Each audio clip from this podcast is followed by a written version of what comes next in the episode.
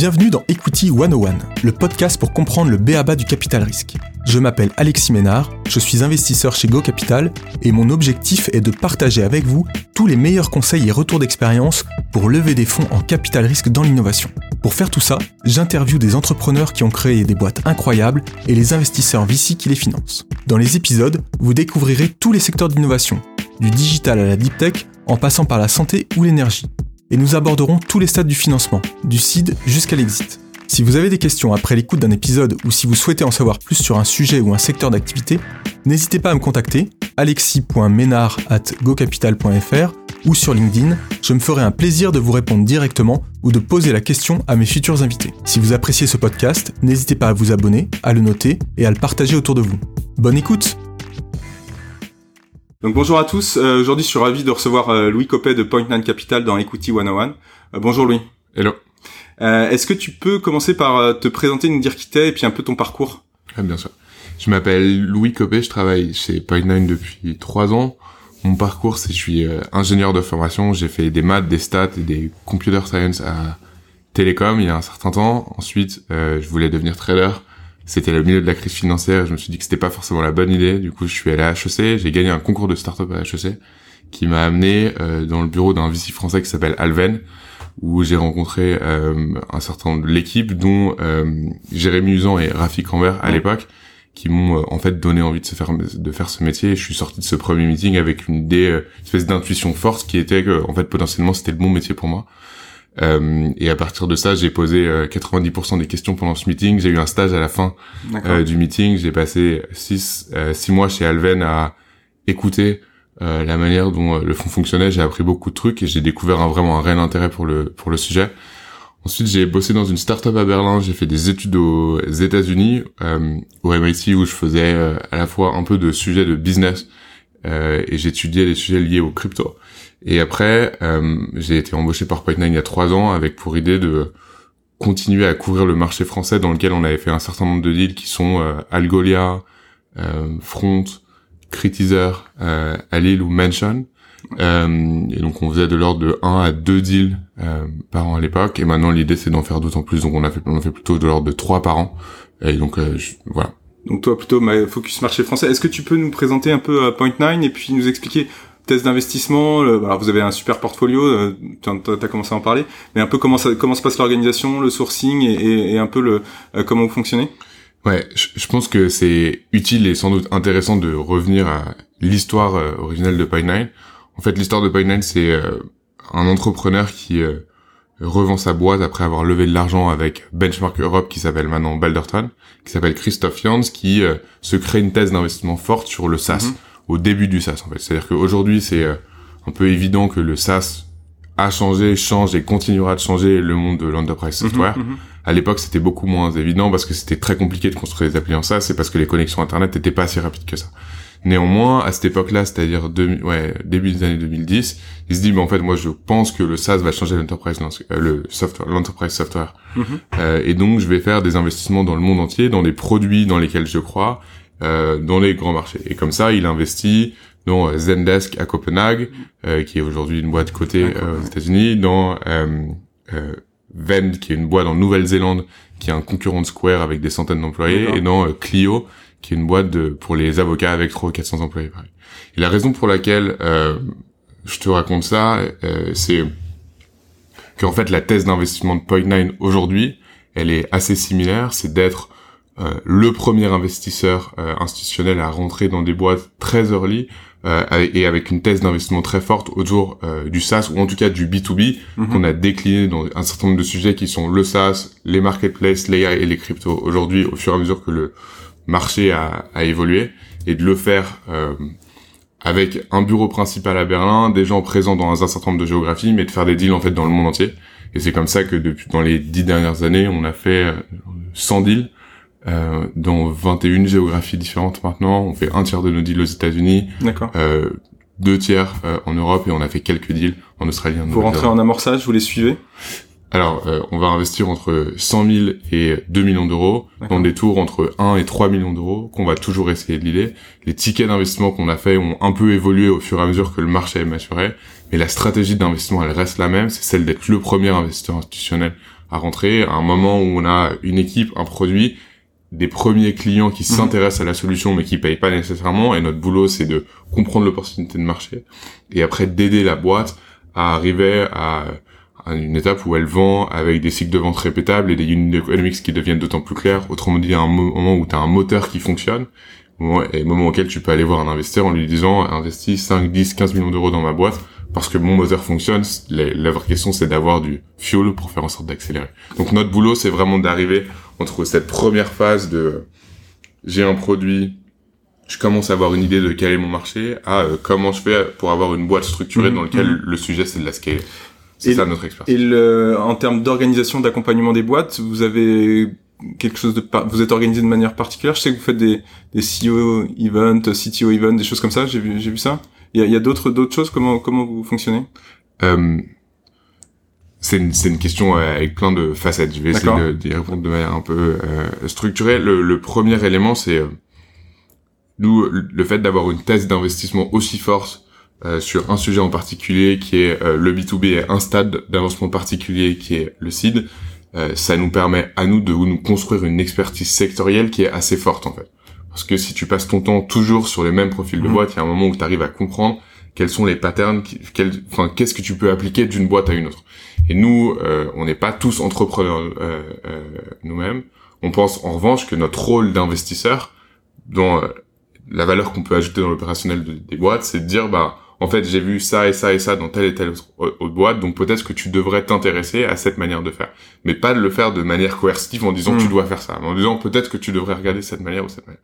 Et euh, ça, ça nous permet d'une part de donner des conseils et d'autre part euh, de faire les bonnes connexions avec les gens qui ont fait ce, euh, ce que l'entrepreneur doit faire à un moment T. et en fait, ça, on l'organise de deux manières ce support opérationnel qui est plus lié à la mise en relation euh, d'entrepreneurs ensemble. On l'organise en ligne. Euh, on a une communauté Slack où on invite tous les fondateurs euh, de nos boîtes du portefeuille, mais aussi tous les employés de boîtes de portefeuille. Et on a 1500 employés de boîtes SaaS dans le monde entier qui s'aident sur des sujets de produits, de marketing, de sales, etc. Et c'est en fait une communauté très active. Il y a des dizaines de messages par euh, channel tous les jours et offline et ça on l'organise parce qu'on pense que le lien c'est important de créer le lien mm. à la fois euh, une suite personnel assez fort en personne et à la fois de le permettre de le rendre plus récurrent en ligne et donc offline on va faire des événements où on organise de lors de 10 à 15 événements par an qui sont soit des événements thématiques dans des villes européennes soit un gros founder summit dans lequel on réunit tout notre portefeuille dans une géographie euh, en octobre ou en novembre généralement pour 3 ou 4 jours qui est vraiment le moment fort en termes de en gros comment on fait pour créer des synergies euh, opérationnel entre les boîtes. Donc, en gros, c'est d'abord de l'expertise qui nous permet à nous d'être plus utiles dans la relation au quotidien avec l'entrepreneur, et c'est ensuite le fait de créer une communauté qui a vocation à, à s'aider. Ouais, super intéressant. Et Point Nine, c'est aussi un, un, contenu de dingue euh, sur euh, sur plein de, enfin sur principalement sur Medium et puis sur le blog euh, d'origine de, de, Christophe Jans. Mhm. euh, c'est un peu là, pour moi, c'est un peu la ressource clé du, du SaaS. C'est toujours hyper complet, hyper détaillé. En fait, j'ai l'impression que vous vous êtes tous en train d'écrire, euh, en tout cas tous les membres de l'équipe écrivent. C'est quoi un peu la cette culture-là? Pourquoi vous faites ça? Et, et qu'est-ce que ça apporte? Enfin, Est-ce que tu peux nous, nous, nous éclairer là-dessus? Ouais. Alors, je pense que au départ, l'idée c'est de se dire, euh, il y a une, asymétrie d'information qui est très forte euh, sur le marché du capital risque, avec euh, des investisseurs qui voient des dizaines et des dizaines de cas mm. par an et qui vont faire quelques deals et un entrepreneur qui va lever de l'argent peut-être une fois dans sa vie ou une fois tous les deux ou trois ans. Et donc de fait, quand euh, t'es capital risqueur ou quand t'es VC, tu sais à peu près à quoi t'attendre dans la manière dont tu vas gérer ce process. Quand t'es entrepreneur, en fait, c'est un peu un trou noir. Euh, et donc le, la première idée du contenu, c'est de faire en sorte de réduire cette asymétrie d'information sur le marché dans un marché où on se dit que en fait peut-être que c'est notre intérêt stratégique à nous aussi euh, de réduire cette asymétrie d'information parce que ça nous rendra euh, parce que ça nous donnera un positionnement qui est en fait celui qu'on veut avoir, qui est d'être plus approchable, mhm. d'être pas nécessairement financier, mais plus dans une espèce de partenariat euh, constructif dans la construction d'une boîte qui de fait est très risquée au moment où on investit. Donc ça c'est une première raison pour laquelle on écrit le contenu. La deuxième raison c'est en fait une autre un autre une autre conséquence de cette euh, asymétrie d'information, c'est que c'est souvent euh, compliqué pour les entrepreneurs de comprendre les décisions des VC. Et donc si tu dis bah en fait j'ai j'ai une espèce de rigueur personnelle qui m'impose de dire bah en fait je veux je vais écrire noir sur blanc ce qui m'intéresse pourquoi ça m'intéresse votre grille de lecture exactement. Et en fait tu te retrouves du coup au lieu d'avoir à faire des slides en interne on va expliquer à nos collègues bah j'ai fait tel raisonnement sur tel cas à cause de telle et telle raison. Si on est clair euh, avec nos raisonnements et au fond si on en est fier, pourquoi on l'écrirait pas noir sur blanc en mmh, ligne mmh. Et donc ce qui fait que chacun d'entre nous écrit sur l'ensemble des sujets sur lesquels il est intéressé, euh, au propos desquels il est intéressé euh, sur Medium. Et en fait, ça a une conséquence positive qui est d'une part on apparaît comme plus transparent, d'autre part les gens savent euh, ce qui nous intéresse et donc ça permet d'attirer un deal flow qui est en fait assez qualifié. Assez qualifié. Ouais. Et le c'est quoi le, le, poste le plus célèbre? C'est le c'est le SAS napkin qui sort tous les ans? C'est non c'est c'est pas ça qui est la marque de fabrique de j'ai pas le, les chiffres quantitatifs, euh, mais je pense que ce qui a le mieux marché, c'est ouais le SaaS Funding Napkin. En fait, tu peux en dire deux mots sur sur ça, juste pour euh, remettre dans le contexte. Ouais, bien sûr. Je pense que ça procède du euh, de la même volonté qui est de rendre ce marché d'autant plus transparent. Mm. Et donc, au lieu de d'avoir des raisonnements un peu alambiqués pour expliquer de, pour expliquer pourquoi en fait on va pas financer cette boîte ou pourquoi on la financerait, pourquoi on n'écrirait pas sur le revers d'une enveloppe ou sur le revers d'une serviette en l'occurrence, ben en fait on fera un deal site si on voit tel critère, tel critère, tel critère quand il s'agit de l'équipe, du produit, du marché et, et, et, des revenus. Et, et après, euh, pourquoi on n'expliquerait pas aussi aux, aux, boîtes dans lesquelles on a investi quels sont les milestones qu'ils doivent atteindre pour relever mhm. une série A et pour relever une série B. Et on l'a fait au début un peu comme un jeu en disant bah prenons une serviette et ben en fait c'est ça les critères. Et en fait on s'est rendu compte que bah, d'une certaine façon le marché est assez opaque parce qu'il y a des dizaines de milliers de gens en fait qui lisent ce poste ou qui se réfèrent à ce mm. poste pour se dire bah en fait j'ai besoin d'atteindre ces milestones pour relever. Et donc euh, donc c'est attendu tous les ans maintenant. Je, je sais je sais pas si c'est attendu tous les ans mais disons que elle est dans euh, un certain nombre de, de conférences et que c'est c'est un bon euh, ouais. Je pense que ça correspond un peu à l'ADN de Night de communiquer de cette mm, manière-là mm. et accessoirement, on n'a pas besoin de se prendre trop au sérieux donc euh, faisons pas des posts compliqués ou des slides compliqués, mettons-le sur une euh, sérieuse. Top. Donc aujourd'hui, on est là pour parler de SaaS. Euh, est-ce que tu peux nous refaire en, en une minute les, les bases? Pourquoi c'est le modèle finalement économique que, que, recherché par tous les investisseurs? Et pourquoi euh, le pilotage de ce type de business est super analytique finalement? On parle beaucoup de métriques et puis je me, enfin peut-être qu'on peut aussi dire que ça donne un, un, un business qui est, qui est prédictible. Enfin, tu, voilà. Est-ce que tu peux nous dire quelques mots là, quelques mots là-dessus? Ouais. Alors, il y, y a, plusieurs questions là-dedans. Ouais. D'abord, la première chose, c'est oui, c'est un business qu'on peut monitorer de manière analytique, mais ce qui est important, c'est que les entrepreneurs euh, sachent que nous, on n'investit pas nécessairement dans des boîtes qui ont beaucoup de chiffres. En fait, notre rôle, c'est de comprendre des boîtes et des marchés et de se demander à quoi les économies vont mhm. euh, ressembler et d'aider les boîtes à structurer ces analytiques. C'est pour ça qu'on est connu pour cette espèce de regard assez analytique sur les boîtes, mais c'est pas nécessairement une condition nécessaire à l'investissement. Ça, c'est le premier truc que je, euh, je veux dire. Après, sur le SaaS, pourquoi c'est un business model vertueux? T'as plusieurs raisons. La, première, la première raison, c'est que ça a zéro coût marginal de production. Si mhm. tu développes ton software une fois, tu peux le multiplier un certain nombre de fois et le revendre à, un nombre de clients infini sans augmenter nécessairement tes coûts. Donc c'est la scalabilité du modèle. Tu peux scaler les revenus sans scaler les coûts. Ça, c'est la première chose. La deuxième chose, c'est que si tu veux distribuer ton software, avant, tu avais besoin d'envoyer des gens qui allaient installer le software, l'updater, faire de la maintenance, etc. Donc tu allais facturer euh, une licence perpétuelle et de la maintenance grâce au SaaS, on peut distribuer son software dans le monde entier et on peut l'updater à distance, si bien que, en fait, on, le, ça change le business model qui, avant, au lieu de payer cette, enfin, cette licence perpétuelle et cette maintenance, on finit par payer une licence pour utiliser un software qui a une valeur intentée, mhm. mais dont, elle, dont on espère qu'elle va augmenter avec le temps au fur et à mesure que le software euh, est updaté. Donc, si je résume, c'est démarche très élevée, zéro coût de donc zéro coût de marginal de production, euh, une capacité de distribution mondiale depuis le début, et en plus on peut on peut euh, l'updater, ce qui a pour conséquence de générer des cash flows qui sont des cash flows euh, récurrents, qui sont prédictibles, et ça les financiers euh, aiment bien ça parce que on est si on fait juste un modèle de valorisation d'une boîte basé sur l'ensemble des cash flows qui arrivent, en fait on a ça devient beaucoup plus facile.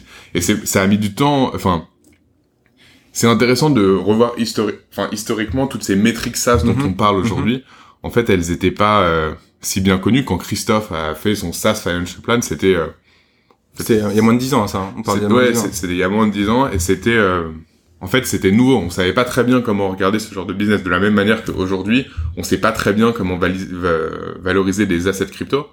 Euh, bah, et il faut créer des nouveaux modèles. Bah, à l'époque, il fallait un peu se demander quelle était la valeur de ces mmh. cash flows. Pourquoi on investirait dans une boîte qui fait 10K de MR par mois? Aujourd'hui, ça paraît évident. À l'époque, c'était quand même pas beaucoup de revenus. Surtout si on pouvait facturer un million de, de licences perpétuelles. Maintenant, ça, on le sait d'autant mieux. Et on le sait d'autant mieux depuis que Slack, Zoom et un certain nombre d'autres boîtes sont devenues des boîtes publiques l'année dernière. Mhm. En fait, on se rend compte que les marchés publics euh, ont un appétit énorme pour ce genre de ce type de modèle avec des cash flows récurrents euh, et qui font grossir leur taille d'utilisateur.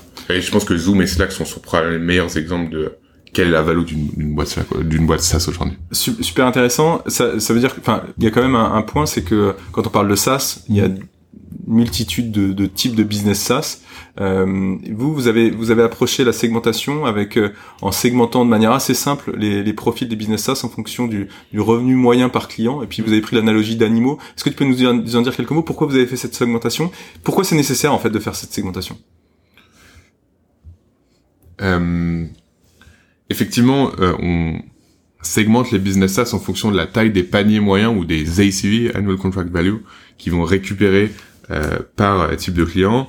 Euh, donc on va aller soit avoir des business enterprise qui vont récupérer euh, au-dessus de 100 000 euh, dollars par client par an. On va avoir des business que nous on appelle. c'est les éléphants, ça, c'est ça. Les éléphants, exactement. On va avoir des business qu'on va appeler Deer Hunter, mhm. qui ont des ACV plutôt autour de entre 10 et 50 k.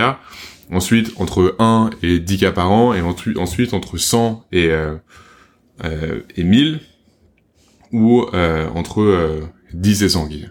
Et en fait, la raison pour laquelle c'est intéressant, c'est que si euh, le raisonnement à la fin, c'est euh, on est là pour construire une boîte qui fait 100 millions d'ARR. Mhm. Ensuite, si tu divises ça par la taille du panier moyen par client, ça te donne un nombre de clients que tu dois atteindre. Et si tu, tu veux business, tu veux construire un business qui fait 100 millions d'ARR et que tu récupères 1 million d'euros par client, ça veut dire que tu dois trouver 100 clients. Trouver 100 clients, bah, ça paraît pas si compliqué. Ça paraît pas si compliqué. Trouver, trouver un, faire en sorte que on paye un million d'euros, c'est quand même beaucoup plus compliqué. Maintenant, si tu fais le raisonnement inverse, faire un business à 100 dollars par an que tu veux scaler à 100 millions de revenus, tu dois trouver un million de clients. Là, ça devient quand même beaucoup plus compliqué, mm. mais c'est beaucoup plus facile de faire en sorte que quelqu'un te paye 100 dollars. Et en fait, ça, ça a des conséquences sur l'acquisition euh, de clients. Et donc, l'idée, c'est un peu de d'analyser les business en fonction de la vélocité d'acquisition et donc les unit economics qu'ils peuvent mmh, avoir, mmh. en fonction de la taille du panier moyen et du nombre de clients qu'ils doivent avoir pour arriver à 100 millions d'euros. Et ça, ça impacte euh, les cannes enfin l'acquisition, mais ça impacte l'organisation, ça impacte le produit, ça impacte en fait finalement toute la structure de la, de la boîte pour aller atteindre ses objectifs. Exactement. En fait, le, la vertu de ce raisonnement, c'est de se dire, on veut construire une boîte qui vaut 100 millions d'ARR, on sait qu'il faut récupérer tant de clients. Pour récupérer un million de clients, je peux pas me permettre d'avoir euh, des gens dans la rue qui vont chercher les clients les uns à la suite des autres. Donc il faut que je trouve une méthode scalable d'acquisition. Je peux faire euh, Dropbox, créer de la viralité. Je peux faire Typeform. Si je t'envoie un Typeform, t'as une chance non nulle de devenir mm-hmm. utilisateur de Typeform. Et moi, en étant Typeform, je paye zéro pour faire en sorte de t'acquérir en tant que client. Euh, et donc, ouais, l'idée c'est de d'adapter en fonction du nombre de clients que tu dois avoir toute ta stratégie d'acquisition qui se décline sur le marketing, le produit, les sales ou le customer success. Et ça, tu l'adaptes en fonction de ton euh, la taille du panier moyen que tu vas chercher. Ça, c'est le premier type de segmentation. Il y a une deuxième segmentation qui apparaît très rapidement. C'est euh, en fonction de la maturité de la boîte, en fonction de finalement on segmente par rapport aux revenus. Euh, mm. Et là, euh, il y a des étapes quand même qui sont quand même super bien définies. on parle en MRR, voilà, l'étape 10, 100, 100 000 euros d'MRR, 100, 1 million, 1 million, 10 millions, etc. Pourquoi on a besoin de faire cette segmentation? Pourquoi ce qui marche à, à, un stade marche pas au suivant? C'est quoi un peu le, le, le, le raisonnement, enfin l'analyse à avoir sur ce sujet-là? Ouais. Euh, j'ai une vue moins stricte là-dessus. C'est-à-dire que je pense pas que quand t'es à 10K de MR, tu puisses lever un site, quand t'es à 100K de MR, tu puisses lever une série A, et quand t'es à 500K de MR, tu peux, tu puisses lever une série B. Je pense que la manière dont je le vois plus, ou ce qui, qui est sans doute moins rigoureux, mais qui est plus juste dans la mhm. définition, c'est de se dire, en fait, je pense que t'as atteint un niveau de maturité particulier qui justifie le fait que tu lèves un tour d'entre 1 et 3 millions d'euros quand t'as des bons signes de product market fit. Tu sais à peu près ce que tu vends et à qui tu le vends, mais tu sais pas comment trouver ce type de client. Tu, tu peux nous, enfin, quelle est ta, quelle est ton, ta définition du product market fit euh? Ouais, bah justement, c'est tu sais à peu près ce que tu vends, à peu près à qui, euh, mais t'as pas nécessairement trouvé comment scaler tes canaux d'acquisition. Euh, donc, euh, je vends euh, un produit de, pour faire des questionnaires, Typeform, et mon, mhm. ma typologie de clients, c'est euh, des agences et j'ai deux trois et euh, ces clients utilisent mon produit et sont capables de dire mais en fait je vois de la valeur dans le produit. Et ça, ça justifie le fait que tu lèves entre 1 et 2 millions d'euros aujourd'hui. Et avec ces 1 et 2 millions d'euros, tout l'objectif c'est de faire en sorte de trouver plus de clients qui ont la même typologie et qui vont utiliser un produit qui va être de plus en plus mature. Et généralement, si tu es capable de faire ça de manière répétable, en fait, plus tu mets d'argent dans ton canal d'acquisition, plus tu vas récupérer de clients et donc euh, de revenus derrière. Et donc tu peux dire, bah, c'est 100 cas de revenus parce que par mois, parce que 100 cas de revenus par mois, en fait, pour y arriver, tu es obligé d'avoir fait un certain nombre de cycles d'acquisition comme celui-là. Mais en fait, parfois c'est à 50 cas ou parfois c'est à 400 cas en fait. Ouais, donc c'est finalement le niveau de revenu à atteindre pour atteindre le product market fit. Si on prend cet exemple-là, il est assez relatif, mais ça donne un ordre d'idée. Euh... Ouais, alors ouais, l'idée c'est se dire d'abord il y a un premier stade qui est le product market fit et ensuite as un deuxième stade qui est ce qu'on appelle go to market market fit. Tu sais comment tu vas vendre et comment tu vas réussir à scaler ça. Euh, et ça, ce go to market market fit, euh, je pense que tu t'as pas besoin de faire 100 cas de revenus par mois. Et donc, si, si, on se focalise sur euh, sur les, les boîtes que sur lesquelles que vous financez, donc mhm. en amorçage, en, seed, euh, c'est plutôt de l'amorçage, donc euh, des boîtes qui sont à quelques dizaines de, enfin quelques milliers, dizaines de milliers d'euros de, de MRR généralement, j'imagine. Euh, quel est un peu le pour les emmener au stade d'après, donc euh, post product market fit, c'est quoi un peu les, les, les, les, focus que vous avez? Comment vous les, enfin quels sont les, quels sont finalement les, si on, si on prend les différents sujets, que ce soit produit, euh, équipe, euh, acquisition, etc. Dans cette phase-là d'amorçage, c'est quoi les points de focus? Est-ce qu'on peut détailler un peu euh, les différents sujets? Ouais. D'abord, le premier truc, c'est qu'on fait la moitié de nos deals sans revenu. Zéro revenu, d'accord. Euh, et donc c'est pas une condition nécessaire de faire du revenu pour euh, venir discuter avec nous et ça on va potentiellement financer la boîte. Euh, ensuite, euh, généralement le travail nécessaire entre le moment où tu commences à savoir ce que tu vends et le moment où tu sais ce que tu vends et comment tu le vends pour ce qu'il est, il y a différentes phases. Le, la première chose qu'on qu'on fait souvent, c'est de se dire, en fait, idéalement, au moment où on ira relever 5, 10 ou 15 millions d'euros, la boîte, elle ressemblera à ça en termes de produits, en termes d'acquisition client, en termes d'équipe euh, et en termes de finances. Et ensuite, qui est, disons, à 18 ou 24 mois qui suivent après le site. Et ensuite, ce qu'on fait, c'est qu'on fait un rétro-planning, quarter après quarter, en se disant, bah, comment on fait pour, pour atteindre ça. Pour atteindre ça, exactement. Et généralement, ce que ça implique, c'est au départ de faire, de continuer à faire beaucoup de user research, mhm. pour comprendre exactement où les clients voient, voient de la valeur, comment trouver le bon message marketing, et ça, tu le fais à petite échelle au départ. Ça permet de cristalliser ta proposition de valeur, de l'expliquer correctement mhm, mhm. sur euh, ton site web et sur euh, tes présentations commerciales.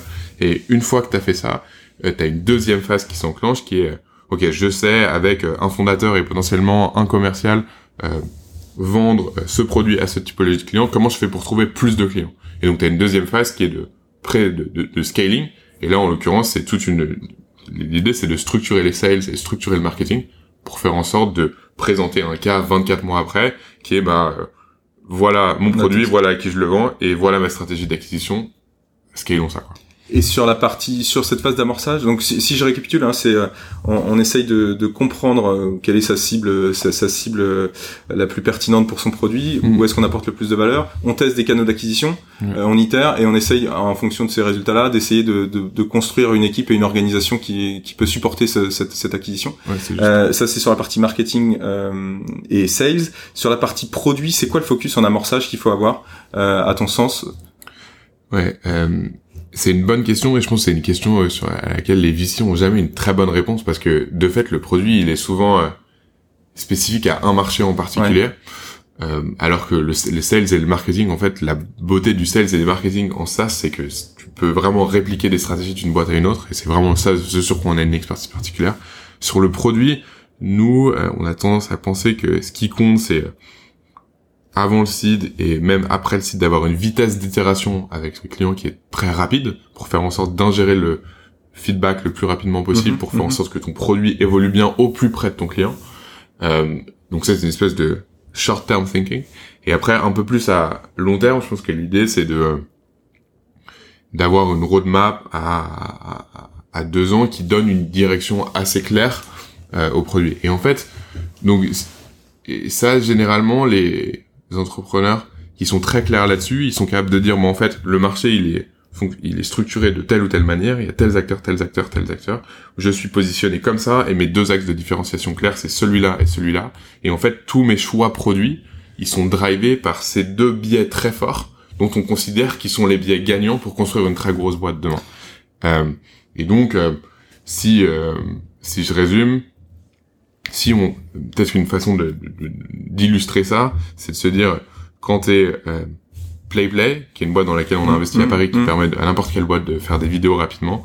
En fait, c'est un marché sur lequel il y a un certain nombre d'acteurs. Et PlayPlay, ils sont très forts sur deux choses. C'est qu'ils ont l'outil le plus simple du marché et les plus belles vidéos du marché. Et donc, on fera tout pour faire en sorte que PlayPlay continue à avoir l'outil le, plus simple pour créer des vidéos et que les vidéos soient toujours les plus belles possibles. Mais est-ce que, euh, est-ce que en, amorçage, on peut définir finalement euh, le focus sur le produit, parce qu'il y a des boîtes qui sont très tech, des boîtes qui sont plutôt low tech sur en, en SaaS. Est-ce qu'on peut, est-ce qu'on doit avoir finalement un, un, un focus particulier, c'est-à-dire, bah voilà, il faut quand même que, que j'ai une, une part de mon budget euh, euh de dépenses qui soit qui soit très orienté tech à ce stade-là. Est-ce que est-ce qu'il y a des ratios de se dire, bah voilà, je sais pas, 50%, 30% de mon budget, il doit être il doit être dans le développement du produit. Est-ce que vous avez des, des références comme ça ou, ou... Je pense que c'est toujours au-dessus de 50%. C'est plus entre 50% et 70 ou 75% généralement de ton site qui va au développement de ton produit, au fait d'embaucher des donc en phase euh, d'amorçage. Et après, tu vois ce ratio diminuer et les boîtes publiques, elles dépensent 30, ah, les 40% de leurs euh, ressources en, en tech ou en, dev. Euh, je pense que au départ, le primat d'une startup, c'est quand même d'avoir un produit qui est euh, innovant. Et donc, si tu te mets à diminuer trop tes dépenses en tech pour essayer de scaler trop vite les revenus, bah ton avantage de départ, en hmm. fait, tu le réduis au fur et à mesure que tu grossis. Et donc, il faut pas le réduire trop vite. Ok. Et sur euh, finalement, quand est-ce que tu vas voir, euh, quand est-ce que tu, quand est-ce que tu vas avoir les VC euh, pour faire ta série A? C'est-à-dire qu'on a parlé du montant de 100 000 euros d'MRR, mais tu disais que finalement c'était un, un, chiffre qui était assez relatif. On a parlé de 18-24 mois, mais tout ça, c'est des, c'est des, ça, ça, donne des, ça donne des, des milestones à avoir en tête. Mais c'est quoi un peu les, les triggers de se dire, bah allez, là maintenant il est temps d'aller, d'aller, d'aller chercher la série A? Ouais. Tu sais ce que tu vends, à qui tu le vends et mhm. comment tu trouves d'autant plus de clients avec une idée vague de combien ça te coûte d'acquérir un client et de combien tu vas récupérer par client. Donc, en gros, ce qu'on appelle, nous on appelle ça go to market market fit. J'ai une typologie de clients, un produit particulier, mhm. je sais comment les trouver de manière répétable, combien ça me coûte de l'acquérir et combien je récupère par client. Ok, ok. Donc, en gros, j'ai trouvé l'équation, ouais, trouvé l'équation économique de ma boîte. Donc le unit économique qui soit relativement clair. Est-ce que tu as besoin d'avoir euh, une, une une lecture claire de ton churn, qui est un sujet euh, qui est pas forcément évident tout le temps de de de, de comprendre et de piloter en, en amorçage? Ouais, la hum, réponse euh, un peu simpliste à cette question, c'est de dire oui parce que j'ai besoin d'avoir une vue sur mes unit economics, mhm. mais en fait ce qui compte c'est pas nécessairement d'avoir des unit economics qui fonctionnent très bien au moment où tu vas lever une série A. Ce qui compte c'est d'avoir une vue sur les unit economics d'une part et d'autre part de savoir comment tu vas faire en sorte de les optimiser au fur et à mesure. Euh, et donc le churn, euh, je pense que ça a aucun sens de passer trop de temps sur la LTV euh, parce que de fait le churn évolue beaucoup même au moment où tu vas relever une, une série A néanmoins avoir une vision assez claire sur bah en fait aujourd'hui on perd X% de notre client au bout de, de, un an euh, voilà les raisons et voilà comment on va l'optimiser mhm. je pense que c'est c'est un bon exercice à faire et en fait de fait on apprend pas mal de choses en passant du temps à comprendre pourquoi des clients continuent à utiliser notre, service ou à ou arrêtent de l'utiliser Super, super clair. pour finir sur le sur le sur la phase d'amorçage, les métriques clés en amorçage, est-ce qu'on peut en décrire euh, les deux, trois principales. Qu'est-ce qu'on regarde On regarde le CAC en premier? C'est, c'est, c'est, Ce que tu appelles amorçage, c'est le moment... La phase, excuse-moi, la, phase entre, euh, entre 10 et 100 000 euros d'MRR, si on peut, si on peut considérer que c'est la phase d'amorçage. Euh, quelles sont les métriques à regarder en, à regarder en premier?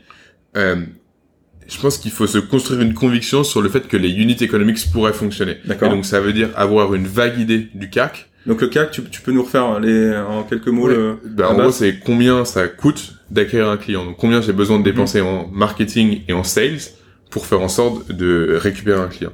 Donc quel est mon coût d'acquisition et ensuite combien je vais récupérer par an pour euh, ces clients et quel est mon et euh, et combien de temps je pense que je vais réussir à garder ce client. Et donc, si on investit dans une boîte à Paris qui s'appelle Coldesk, qui automatise les appels euh, dans les call centers. C'est des très grosses tailles de contrats, de l'ordre de 100 000 euh, dollars ou, euh, ou euros par an. On a, euh, on commence après deux ans à avoir une vue sur les unités economics, mais ce qui compte à l'époque, c'est de se dire, je vais pas passer de temps sur des trop petits comptes parce que je sais que en fait mon coût d'acquisition va être prohibitif par rapport à la taille de contrat que je vais aller récupérer. Et donc ce qui compte en phase d'amorçage du coup, mm. c'est d'avoir une vue de plus en plus claire sur en fait la taille du contrat moyen de mon client, elle va ressembler plutôt à ça. Et combien je dois dépenser pour acquérir un client en fonction de la durée de, du cycle de vente, c'est à peu près ça, et de faire en sorte que l'équation économique ait une chance de fonctionner. Donc on revient sur la segmentation de départ, là où on parlait d'animaux, etc., qui était de dire finalement mettre en lien ton, ton revenu moyen que tu peux avoir par client en fonction de ton coût d'acquisition. Et ça, ça détermine ton organisation derrière, organisation, sales, marketing, etc. Absolument. Et, et les, les, ratios à avoir, on sait, par exemple, payback ratio, etc. C'est quoi un peu le, les benchmarks à avoir en tête?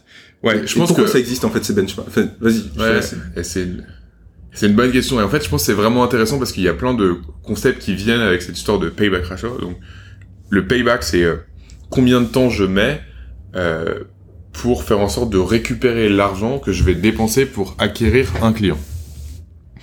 Euh, et, euh, et en fonction de ça, de combien de cash j'ai besoin en tant que business pour faire augmenter ma courbe de revenus.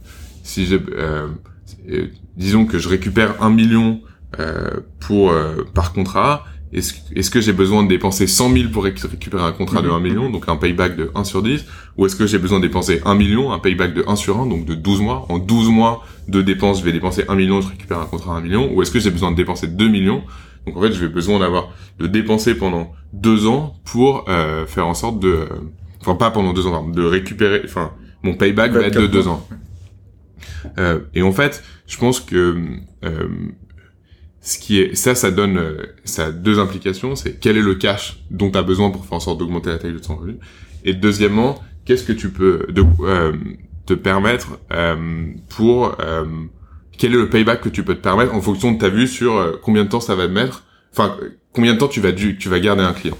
Si tu es une boîte comme Colddesk qui vend un, un logiciel mm-hmm. d'automatisation dans les call centers a priori on pense que les tu vas garder ton client pendant 2, 3, 4 ou 5 ans. Donc peut-être que tu peux te permettre d'avoir un payback de 1 euh, ou 2 ans. Quand tu une boîte comme Typeform qui vend un logiciel de questionnaire que tu vas vendre entre 29 et 79 dollars euh, par mois, en fait, on sait qu'on va perdre une partie de la taille de la base d'utilisateurs qui est beaucoup plus importante que celle de Codesk et donc tu as besoin d'avoir un payback qui est beaucoup plus rapide de l'ordre de quelques mois.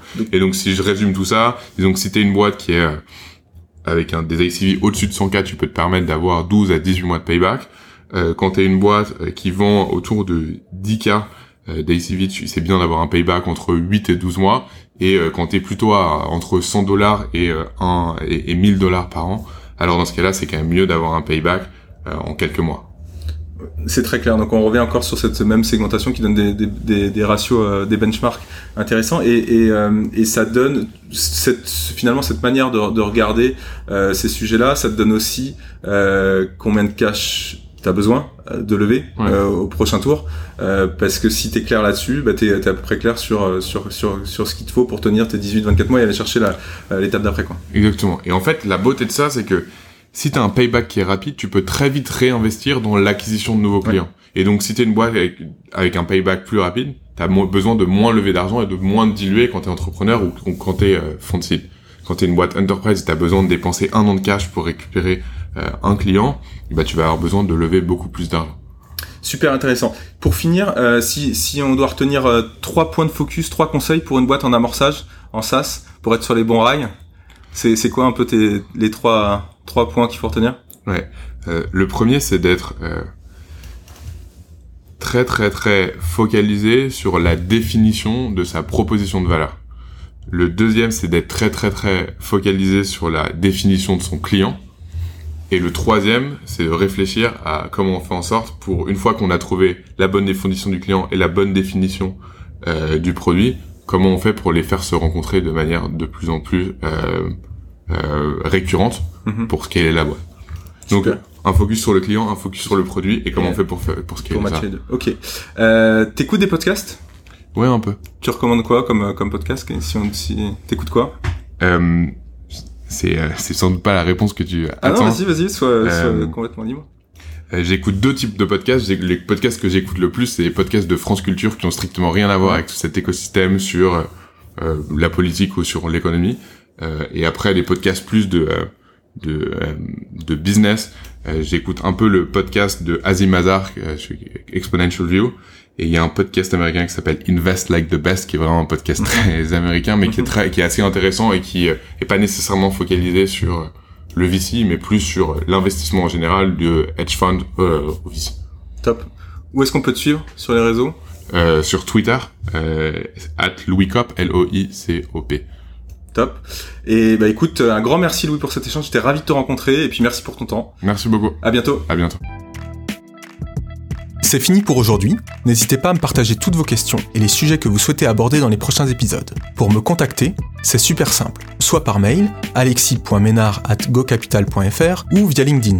Vous pouvez également retrouver mes coordonnées dans le résumé de l'épisode. Si vous avez apprécié cet épisode et voulez me soutenir, le plus efficace est de s'abonner et de me mettre plein d'étoiles dans votre appli de podcast favorite. Merci et à très vite